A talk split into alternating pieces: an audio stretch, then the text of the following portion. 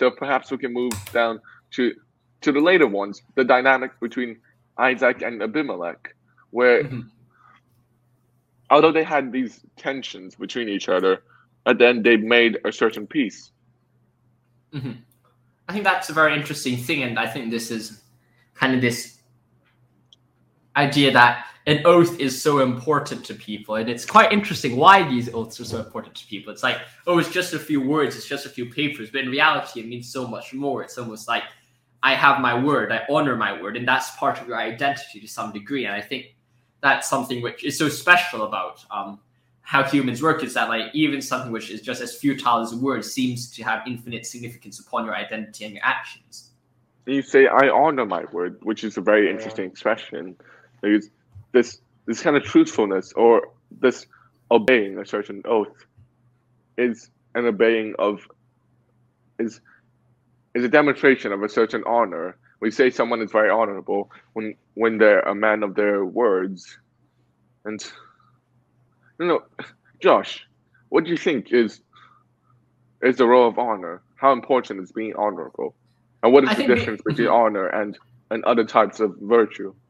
I think honor is something where you're respectable. You're someone which, um, I think you're someone which is um, representative or you you are someone who um how do you say you are someone who is good you are someone who acts well in a righteous way and i think that that is um what being honorable means you're act you're a trustworthy person who is not going to deceive others and i think that that is the importance and the goodness of being an honorable person and but what exactly is the difference between honor and goodness I, it seems to me that there's a slight difference. You can say that someone is honorable, even though you don't necessarily agree with everything they do. You can say that they're mm-hmm. very dignified, very honorable. Mm-hmm. Well, I think that um, I think that that is exact. Well, I think that being honorable is is very different from um, just saying they're a good person, but rather honorable is a thing that they're being brave, they're being valiant, and it's that com- combination of those things. It's kind of that ancient idea of the chivalrous man that is an honorable person. They have their their values and they're willing to fight for them. And there's a certain toxic masculinity. I, I, I wouldn't call it toxic discourse. mm-hmm. Well, I mean, perhaps they would be refer to a toxic masculinity, but I don't necessarily think it's toxic. Rather, um, it's beneficial masculinity. And if someone calls that toxic masculinity, then that's kind of on them to think that toxic masculinity is beneficial, but not on us, perhaps. Mm-hmm. Yeah, and okay.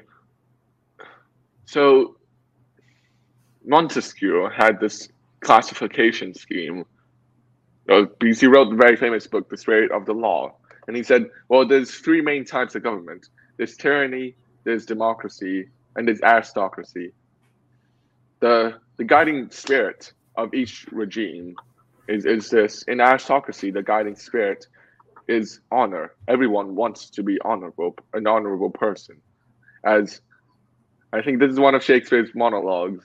Uh, said uh, Brutus is an honorable man, and they they are honorable men, right? And then, but then you have uh, you have democracy, which strives for equality, and then you've got tyranny, which is which is for power, and somehow do you think that we society is becoming less honorable in some sense compared to the past? Or honor is less mm-hmm. less valued? I think that is definitely true. I think honor is becoming less valued because there are things like and i don't think they're opposed but they are made out to be opposed in the sense that the archetype of the honorable person is becoming less and less emphasized in the world because of the new concepts and constructs that are being raised in the world for example, the critiques against toxic masculinity, the the the embodiment of that kind of archetype of, of the person who they claim to be toxic masculinity is constantly connoted or at least tied in with the the, the traditional archetype of an honorable person.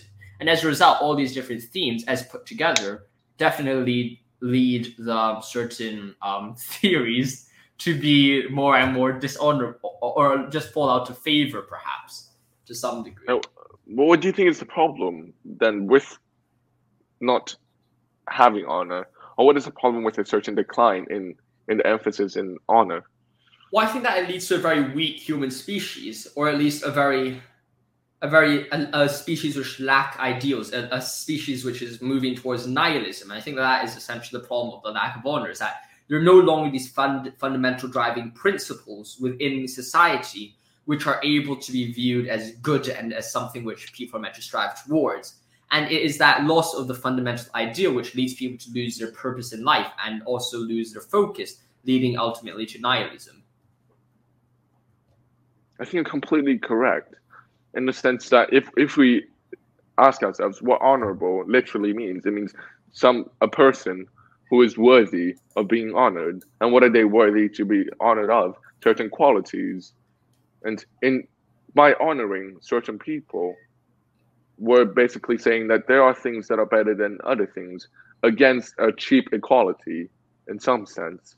And I guess another part of honor that I feel is is extremely important is that just like Abimelech, and although Abimelech and Isaac do are are in some sense not Isaac, uh, yeah Isaac are in some sense enemies, they're able to respect each other and and honor each other and withhold their own honors through this oath and through this pact.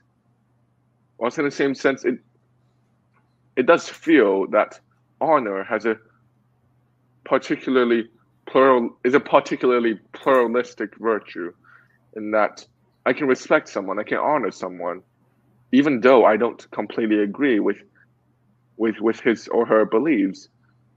It is solely judging a person by their character rather than uh, a strict ideological battling or attacking that characterizes honor.